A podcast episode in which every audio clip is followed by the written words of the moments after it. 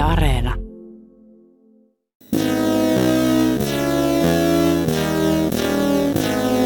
En muista, mutta lapsillisilla ostettiin. Että jo silloin omalla rahalla. Kyllä sitä velimies on monta kertaa muistellut, että kyllä ne kauan, kauan sai perhe iskää siellä ylipuhua ennen kuin helty lupaa, että kyllä sille pojalle pitää se tietokone ostaa. Mulla ei ollut mitään epäselvää, että 64 tulee.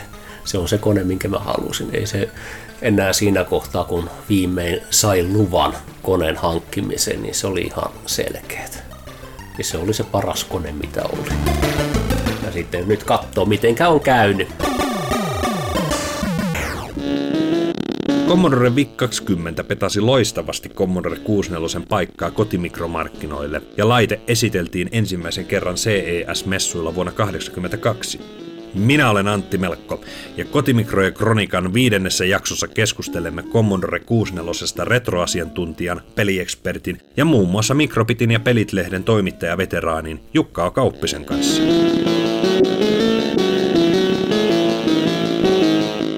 Kaikki kilpailijat, mitä tulee mieleen, niin ne on jotain sellaisia aika mopoja ja koneita, mitkä ei vakuuta mielikuvilla.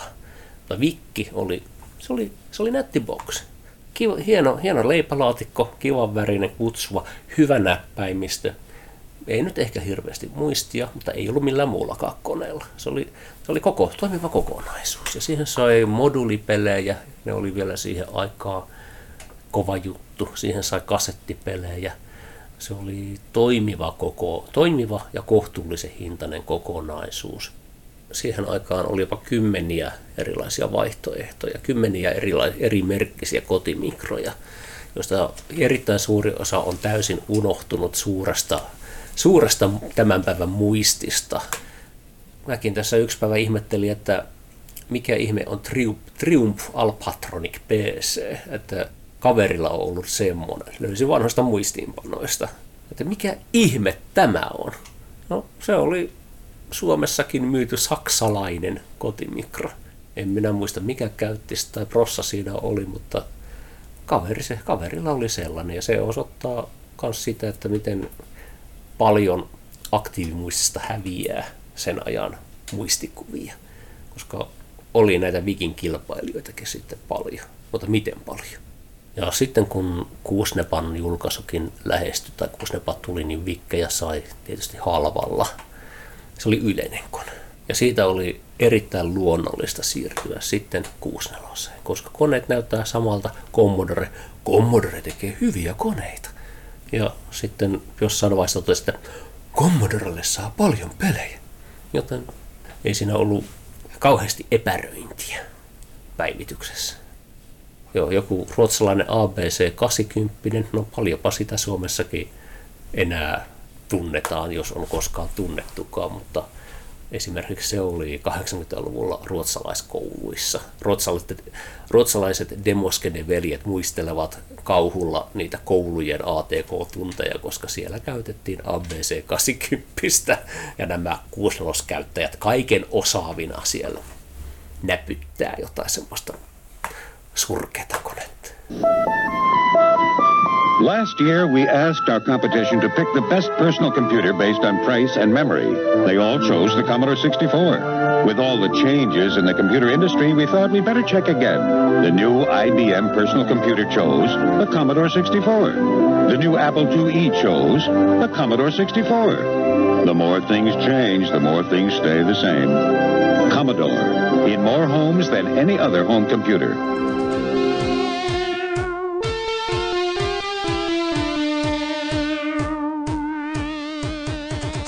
64 rakentamisen arvioidaan maksaneen 135 dollaria. Kiitos Commodoren omistaman mikrosiruvalmistajan MOS Technology. Suomessa 64 myytiin noin 3000 markan hinnalla vuonna 1984, ja jouluun mennessä laitteen sai kasettiaseman ja peliohjaimen kanssa 2500 markkaa. Keskustelussa kanssani Commodore maahantuoja PCI Datan entinen toimitusjohtaja Krels Westman. Kyllä, luonnollinen seuraaja. Mä sponsoroitin kilpa-auto, Commodore kilpa-auto tätä jo Meillä oli kolme edustajaa, joka kiersi koko ajan jälleenmyyjiä. Ja järjestettiin paikkakunnan kohtaisesti jälleenmyyntitapahtumia. Se, että me pyrittiin jokaisen kylän kolkkaan saada jälleenmyyjä. Että sä et tarvinnut mennä joku ison kaupunkiin hankkimaan. Meillähän oli parhaimmillaan jotakin 400 jälleenmyyjä Hankoska Norgamin. Mä oon käynyt Norgamissa eh, tarkistamassa, että siellä oli todella Commodore 64 hyllyssä.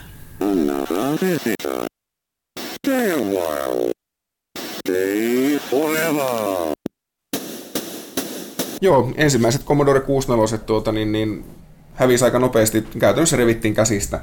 Sama tapahtui myös Suomessa, että tota, niin, niin se tilanne oli, oli niin kuin jälleenmyyjän kannalta kyllä aivan ihanteellinen, että kun sitä kysyntää oli niin valtavasti, että sitä ei niin kuin tarjonta pystynyt pitkään aikaan täyttämään. Se oli aivan valtava hitti, enkä kyllä yhtään ihmettele, että siihen maailman aikaan, niin, niin että se tarjosi kyllä niin kuin aika lailla sen pistämättömän niin hinta-laatusuhteen. Värigrafiikkaa, iso 64 kilotavun muisti, mikä siinä vielä laitteen perässäkin muistetaan tota mainita, ja, ja tosiaan sitten sellaista niin kuin, tuossa hintaluokassa niin käytännössä aivan ylivertaista suorituskykyä. Commodorestahan tuli kyllä sellainen ihan, ihan tota, niin, niin, voisi sanoa, että sellainen niin kuin tie, tietynlainen niin kuin kiinteä osa sitä niin suomalaista nuorisokulttuuria ja, ja kyllä siitä tuli sitten semmoinen pakko saada laite, että tietyssä mielessä 64 tai kotimikrosta ylipäätään niin ne voi puhua, että ne on sellaisia tuota, sen ajan älypuhelimia, että semmoinen vaan piti olla. Ja tota, kyllähän sekin niin kertoo jotain, että väkilukuun suhteutettuna Suomessa on ollut maailman suurin tämä 64 laitekanta. Et täällä varsinkin se niin villitsi, villitsi ihmisiä. Ja sitten tähän, kesku, tähän muistikeskusteluun tietysti voi todeta Bill Gatesin nämä kuolemattomat lauseet, että 640 kilotavua muistia se pitäisi riittää ihan mihin tahansa.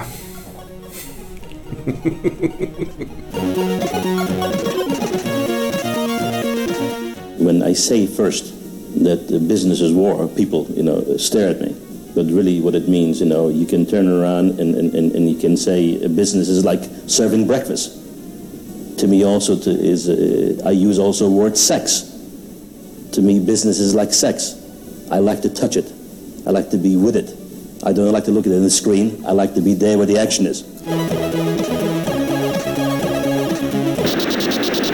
Bill Gates teki kerran huonon diilin. Se kerran myi Basicin Commodorelle könttäsummalla. Ei siis lisenssisummalla, ei sillä, että maksetaan per myyty kone, vaan könttäsummalla. Sen jälkeen se ei ole enää koskaan tehnyt sitä virhettä, koska Commodore käytti sitä Bill Gatesin myymää Basicia koneesta toiseen.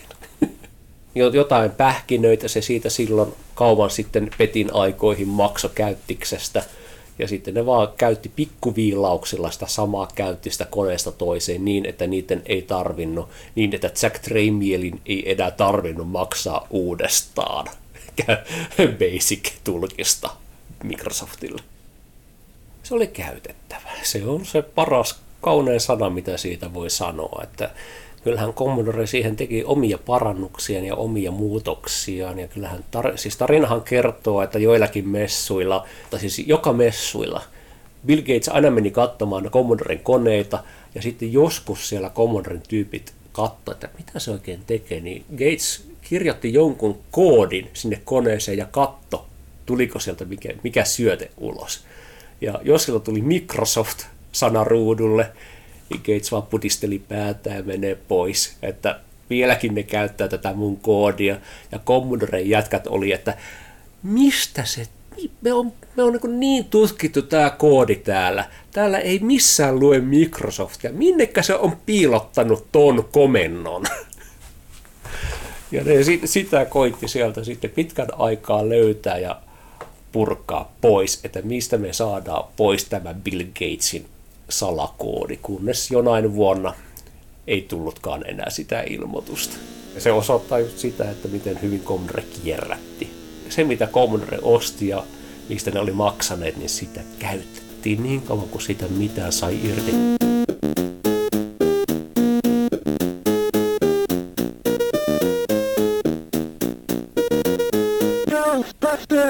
Se oli vaikea käytettävä, mutta se opetti.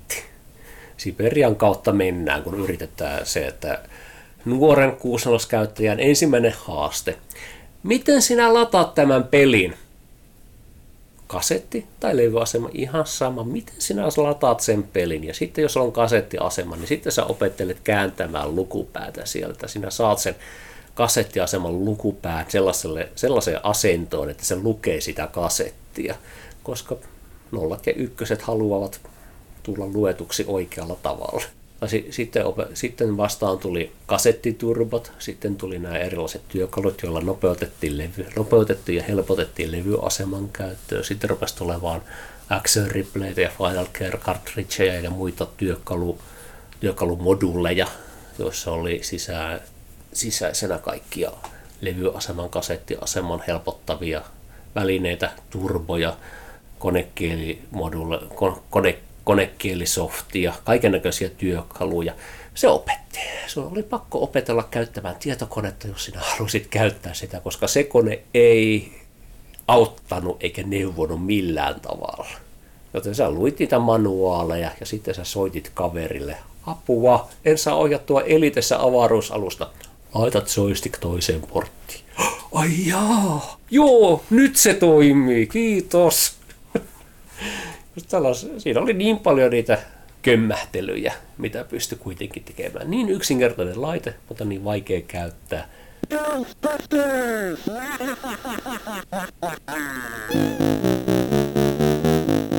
Ei nämä nykynuoret tiedä millaista on kääntää, valita telkkarista kasi kanava päälle siitä ja sitten pyö otetaan se pikkoinen ruuvi sieltä luukun takaa ja sitten ruvetaan pyörittämään sitä kanavasäädintä ja odotella, että milloin ruudulle tulee semmoista häiriökuvaa, että nyt ollaan lähellä, kohtaa tulee tietokoneen kuva ruudulle, ei tullutkaan se häiriö hävis.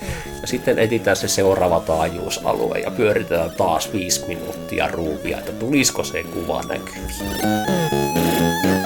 HDM, tommosia hömpötyksiä.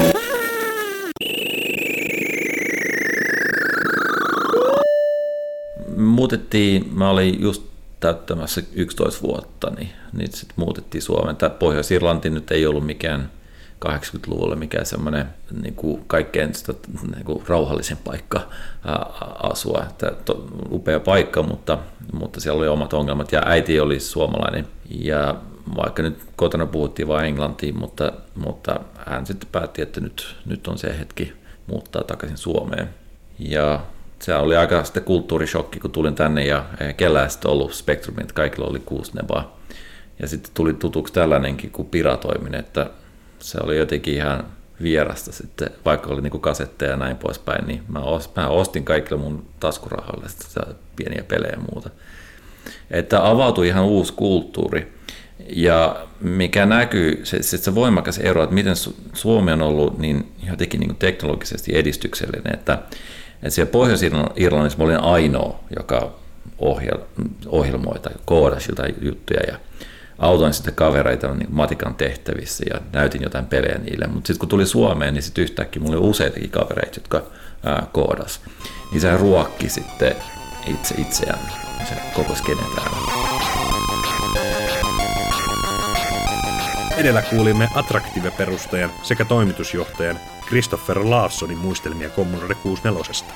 64 tultaessa levyasemat ja lerpot alkoivat yleistyä tietokoneiden ympärillä, varsinkin Yhdysvalloissa, ja Commodorellekin oli saatavilla legendaarinen ja massiivinen 1541 levyasema. Silti C-kasetti piti pintansa tallennusformaattina, varsinkin Euroopassa. Keskustelussa kanssani tietokirjailija Juho Kuorikoski. Joo, kyllähän se C-kasetti on Euroopassa ollut suosittu tosi pitkään ja syy on hyvin yksinkertainen. Kyseessä on hyvin edullinen tallennusmedia, plus sit se kopioiminen on tosi helppoa. Et lerputhan oli aivan sikakalliita. Vaikka sinne mahtuu sitä dataa aika tavalla enemmän, ne makso. Ja sitten vielä se, että kun se asema oli kallis, niin, niin että näitä nyt löytyy joka marketin laarista näitä C-kasetteja. Ja, ja sitten tota, niin, niin, jos sinä halusi jonkun tämmöisen kasettipelikoosteen tota, niin, niin kopsia, niin siihen ei tarvitse kuin tupladekki mankka, periaatteessa näin. Sehän meni, piratismihan toimi silloin siihen maailman aikaan, että niitä kasetteja kopioitiin kaverilta kaverille. Et sinänsä vähän, vähän silleen jännää, että niitä laitteita myytiin Suomessa kuin kolapulloa, mutta tota, niin, niin sitä varsinaista niin softaa ei, ei sit ehkä ihan niinkään ja pelejä varsinkaan. Et tota, ainakaan siellä meidän kylällä, että siellä oli joka pirtissä oli 64, mutta yhden ensimmäistä alkuperäistä kaupassa myytävää peliä ei omistanut kukaan. Kaikki oli piraatikopioita. Ja sitten tietysti vielä tässä viihdekäytössä, niin näillä kotimikroilla on se hyvä puoli, että jos niin mietitään sitä semmoista 80-luvun Suomea, 8 Nintendo on tullut tota, niin, niin, myyntiin. Siihen pitää ne pelit hankkia semmoisena harmaina pelimoduleina, jotka maksaa satoja markkoja kappale. Kun taas sitten 64 niin sulla riittää C-kasetti, johon pystyy kopioida niitä pelejä ihan itse. Ja, ja sitten vielä se, että sitä sisältöä oli, oli niin kuin moninkertainen määrä, että nämä kiersi nämä piraattikopiot, niitä oli jumakekkä jopa Kaustasen Nikulan sivukylässä, joka on niin oikeasti, varsinkin siihen maailman aikaan, niin se oli niin kaukana sivistyksestä kuin vaan kuvitella saattaa. Että, et niin kuin, muistan silloin, kun se tuli pari vuotta sen kuustelosen jälkeen, meillä hankittiin se 8 Nintendo, koska se oli kaikilla, niin se oli vähän sinne hämmentävä, että, että pitääkö sitä pelejä oikeasti ostaa tähän näin. Sittenhän vielä tuota, niin, niin, oma sellainen jännän lukuunsa on, tota, löytyy myös sitä Yleisradion puolelta, kun siellä lähetettiin radioaalloilla näitä ohjelmia, että pystyi sitten C-kasetille tallentamaan ja tuota, niin, niin siellä sanottiin, että milloin painetaan sitä, tuota, niin record-näppäintä tuota, kasettimankassa ja sen jälkeen sieltä sitten alkoi kuulumaan sellainen infernaalinen ulina, joka tallennettiin sille kasetille. Ja sitten periaatteessa, kun tämän kasetin, kasetin laittoi sinne kuusteloisen kasettiasemaan, niin sieltä piti sitten latautua peli. Mutta tota, mä en ole koskaan jutellut semmoisen ihmisen kanssa, joka olisi saanut tuota, tällaista toimimaan. Että jos sillä nyt kuuntelijoiden joukossa sellainen on, niin voi ottaa yhteyttä. Että...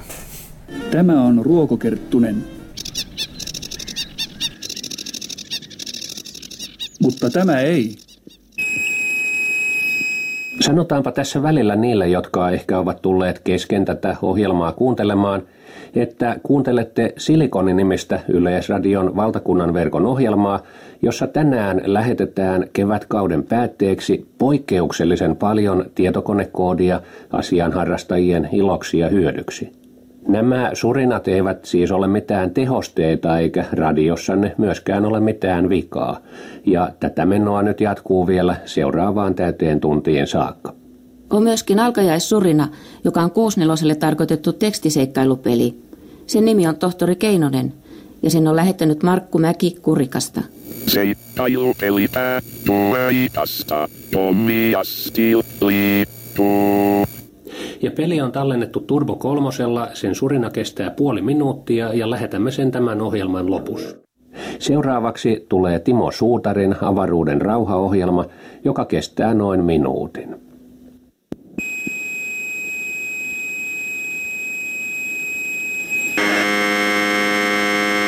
Joo, 64 tämä lerppuasema, sehän on aivan legendaarinen laite, että kaikki oli vielä hyvin, kun oli pelkät piirustukset tehtynä, mutta sitten siinä oli jäänyt tuota, yksi sellainen linja, joka, jota ei niin tehty sit siinä valmistuksessa, niin se tarkoitti, että sitä dataa liikkui siitä levykeaseman portista niin puolet hitaammin. Ja sen takia se 64 levykeasema, lerppuasema onkin sit saman kokoinen kuin se itse laite, ja minusta se vielä maksaa saman verran, jos se ihan pikkusen enemmän vielä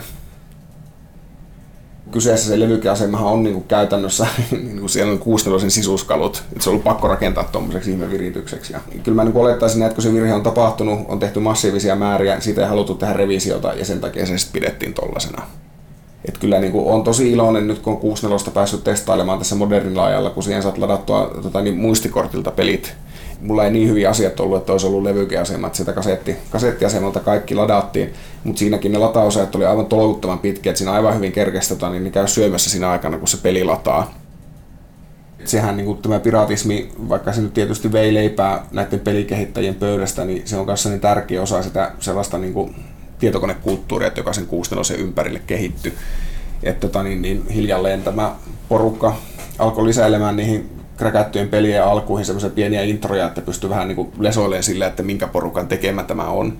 Ja ne aina vaan kehitti ne introt siistimmän näköisiksi, ja tota, niin, niin, sitten ne lopulta irtaantui siitä crackeriporukasta tota, niin, niin, omaksi, omaksi porukakseen, ja puhutaan tämmöisestä demoskenen synnystä, ja siinä on sitten niinku, tällaista tota, kotimikroa, oli se laite mikä hyvänsä, näitä tehdään näitä demoja ihan, ihan laidasta laitaa alustalta alustalle, mutta se, Suomessa varsinkin se 64 käyttö tässä on ollut tosi leimallista Et siinä voidaan jo puhua sit ihan semmoisesta niin audiovisuaalisen taiteen luomisesta, että siinä niin rakennetaan sillä koneella sellainen tota niin, reaaliajassa pyörivä audiovisuaalinen teos, joka ei kumminkaan ole sit vuorovaikutteinen. Ja siinä ideana on sit puristaa mahdollisimman paljon suorituskykyä irti, irti siitä raudasta, että, ja näiden demojen avulla niin kuusteloinenkin on saatu taipumaan aika, aika tota, mielettömiin, mielettömiin lopputuloksiin.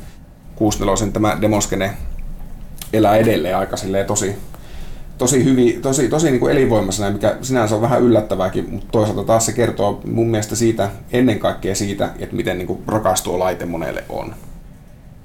Ja sitten jos vielä jatketaan, jatketaan tästä demoskenestä, niin sehän on ollut sit, tärkeä myös senkin takia, että, että se on niin kuin osalta ollut vaikuttamassa siihen, että Suomessa on niin kuin ylipäätään pelikehitystä, että se on saatu niin kuin jalalle, että ne ensimmäiset suomalaiset tota, niin, niin, pelifirmat, Housemark ja Remedy, ne on ihan selkeästi sellaiset, koostuu sellaisesta väestä, että jotka on aloittanut sen tota, niin, niin, oman, oman niin kuin harrastuksensa, toki ensin pelaajina, mutta sitten kun se on mennyt vähän vakavampaan suuntaan, niin on ruvettu tekemään se demoja ja sieltä on sitten opittu tällaista tota, teknistä osaamista, on, on opittu kirjoittamaan tehokasta koodia ja puristamaan sitten sellaista niin suorituskykyä irti siitä raudasta.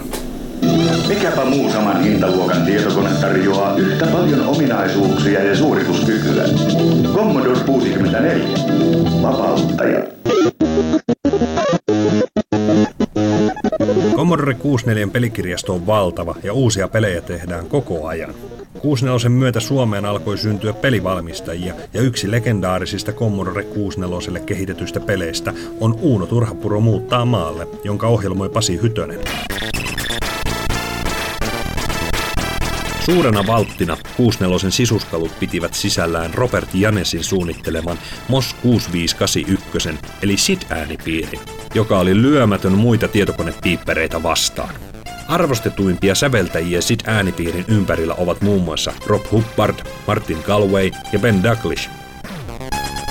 Ja sitten kun mainittiin jo ton pelialalla, niin toinen kyllä, että sellainen välillinen ilmiö, mitä kustannusesta seurasi, on tämä kotimikrolehdistö. Ja, ja väitän myös, että, että näillä tota, nykyisillä pelialan julkaisuilla, tota, niin, niilläkin on kyllä vahvat juuret siellä Commodoren niin kuin, tässä vaikutuspiirissä. Just esimerkiksi Pelit-lehti on, on saanut kunnia avustaa tässä yli vuosikymmenen ajan, niin sehän sai alkunsa C-lehdestä, että mikä taas sitten oli nimenomaan niin kuin Commodore-harrastajille tarkoitettu tällainen erikoisjulkaisu. Mikä sitten taas kertoo aika paljon niistä käyttäjämääristä, että jos Suomen kokoisessa maassa on niin kuin oikeasti sitä potentiaalia, potentiaalisia asiakkaita on niin paljon yhden ainoan kotitietokonemerkin ympärillä, että sille voi lehden perustaa, niin se, se kertoo kyllä aika tavalla. No tietysti mikrobitti niistä varmasti on se kaikkein tunnetuin, että, että sehän ei itse asiassa silleen, niin kuin, että, tota, niin, että siellä oli laitetteista ja peliarvostelu ja lehdethän myös sitten tarjosi sitä ohjelmointiopetusta. Ja sitten toimi myös semmoisena oma aikansa niin digijakelualustoina, kun sinne pystyi nämä tota, niin, niin, kotikooderit lähettämään näitä itse laatimia ohjelmia tämmöisenä koodilistauksina, jotka sitten printattiin sinne lehden sivuille ja painettiin ja näitä pystyy sitten koodeja tai tätä ohjelmakoodia naputtelemaan kuka tahansa sitten omalle tietokoneelleen. Toki sillä edellytyksellä, että se toimi, jos sillä ei ollut kirjoitusvirheitä.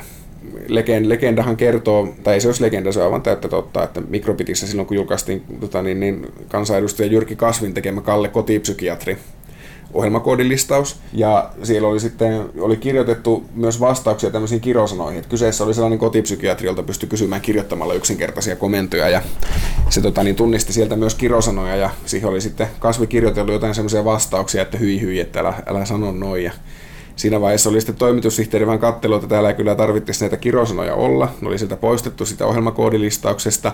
No eihän se sitten sen jälkeen toiminut, kun siitä oli otettu tavaraa välistä. Ja tota, niin, niin, mä en muista kuinka monta kertaa se oli, että se oli varmaan kolme tai neljä kertaa, kun se koodilistaus piti niin kuin julkaista sinne lehdessä, että se saatiin sitten toimimaan muillakin käyttäjillä.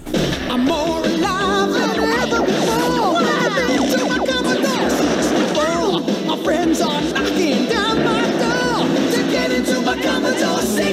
It's mind-boggling. Commodore 64 lets you play hundreds more games than any video machine, plus draw, program, even do music. Commodore 64.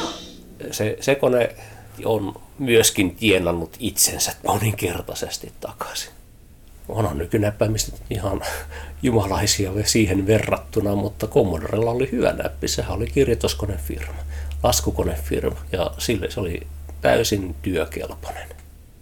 Satoja juttuja ja vuosikausia minä sillä tein ja mä olin aikanaan C-lehti kautta mikrobitti organisaatiossa viimeinen, joka kirjoitti 64 lehtijuttuja. Sitä samaa ohjelmaa mä käytin tosi pitkään. Ja siinä 64 ei ollut suoraan skandinäppäimistöä, eikä se ohjelmakaan suoraan sitä skandia tukenut, joten mun tekstit oli, mä kirjoitin, niin se meni täysin selkäytimestä niin, että mulla oli jotain Control Shift erikoismerkkejä, mitkä oli siis skandeja. Ö, ä, ö, ja niiden isot versiot, kaikki ne tuli jollain spessukoodilla. Ja ne oli ruudulla sitten semmoinen joku suttu. Mutta kun sen tulosti, niin ne oli paperilla ihan oikein.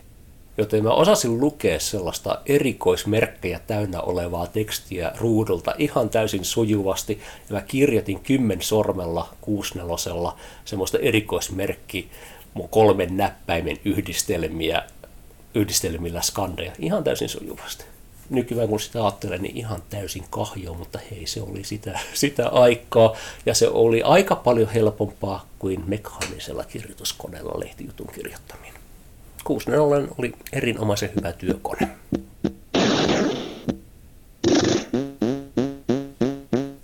Jotenkin tämän mikrobitin huippuvuodet, tai sanotaan, että 80-luvun loppu, 90-luvun, 90-luvun lopun puolelle – niin kun katsoo tätä tällaisena laajana kokonaisuutena, niin se oli tosi inspiroivaa aikaa. Ja mä oon monesti sanonut, että, tai aina sanonut sitä, että kun lukee niitä lehtiä, niin aivan taatusti lukijakin näki, että mit, miten innokkaasti niitä tehtiin. Mutta se sakki, mikä teki bittiä, C-lehteä, pelittiä, kaikki oli tosi isolla sydämellä mukana siinä kustantaja onnistui puhaltamaan avustajiin sellaista välittämisen tunnetta ja tuomaan porukkaa yhteen, että me tehtiin yhdessä sitä lehteä, tai niitä lehtiä. Se ei ollut avustajienkaan kesken kilpailua, vaan me tehtiin yhdessä hommaa. Ja esimerkiksi avustajakokouksissa tai legendaarisilla bitti- tai C-lehti- tai pelittiristeilyillä, niin on vaikka freelancereita, jotka hyviä, koittaa keksiä ideoita lehtijuttuihin ja äh, hakee omaa ela, elantoaan ja tienestiään ja pitää ideoistaan kiinni, että tämä on nyt mun idea. Siellä heiteltiin, niin kun, ha, ammuttiin haulikkokaupalla ideoita ilmaan ja ammuttiin niitä taululle, että tässä on hirveästi ideoita, ketä kiinnostaa. Heiteltiin vaan idiksiä, mitä oltiin valmiiksi mietitty, ja sitten kun meillä on se tapaaminen, tapaaminen missä ideoita kipinöi lisää ja niitä vaan heitettiin taululle, että hei mä keksin tämmöisen idean ja sitten se kirjoitetaan taululle ja sitten siellä katsotaan vaan, että ketä kiinnostaa joku idea, kokeeko joku, että haluaisi kirjoittaa tuosta. Että se oli tämmöistä tosi avointa. Erässä C-lehden avustajan miitissä siellä Tuija kysyi, Kirjoittaahan kaikki jo vähintään Amigalla tai PCllä juttussa, että eihän ole kukaan, joka kirjoittaa enää kuusnelosella. Yksi käsi nousee. Niko, lähetä Jukalle Word Perfect Amigalle. Siinä sitten vähän naurua tirskahdellen siellä ihmiset muut olivat ja sitten vähän aikaa sen tapahtuman jälkeen mulle tuli Amigan Word Perfecti postissa.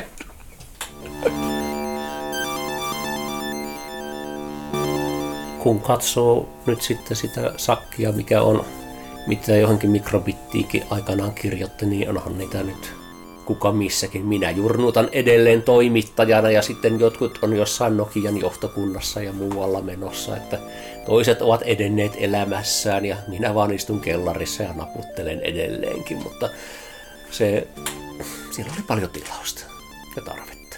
Ja 64 kanssa sitten kehittyi kehitti osaamistaan ajan mittaan totta kai. Lukijat muuttu, kirjoittajat muuttu, lehdet muuttu ja kasvo. Ja hiljalleen mekin opimme myös kirjoittamaan ihan hyviä juttuja, eikä pelkästään niitä mikrobitin vähän kankeita 80-luvun alun juttuja.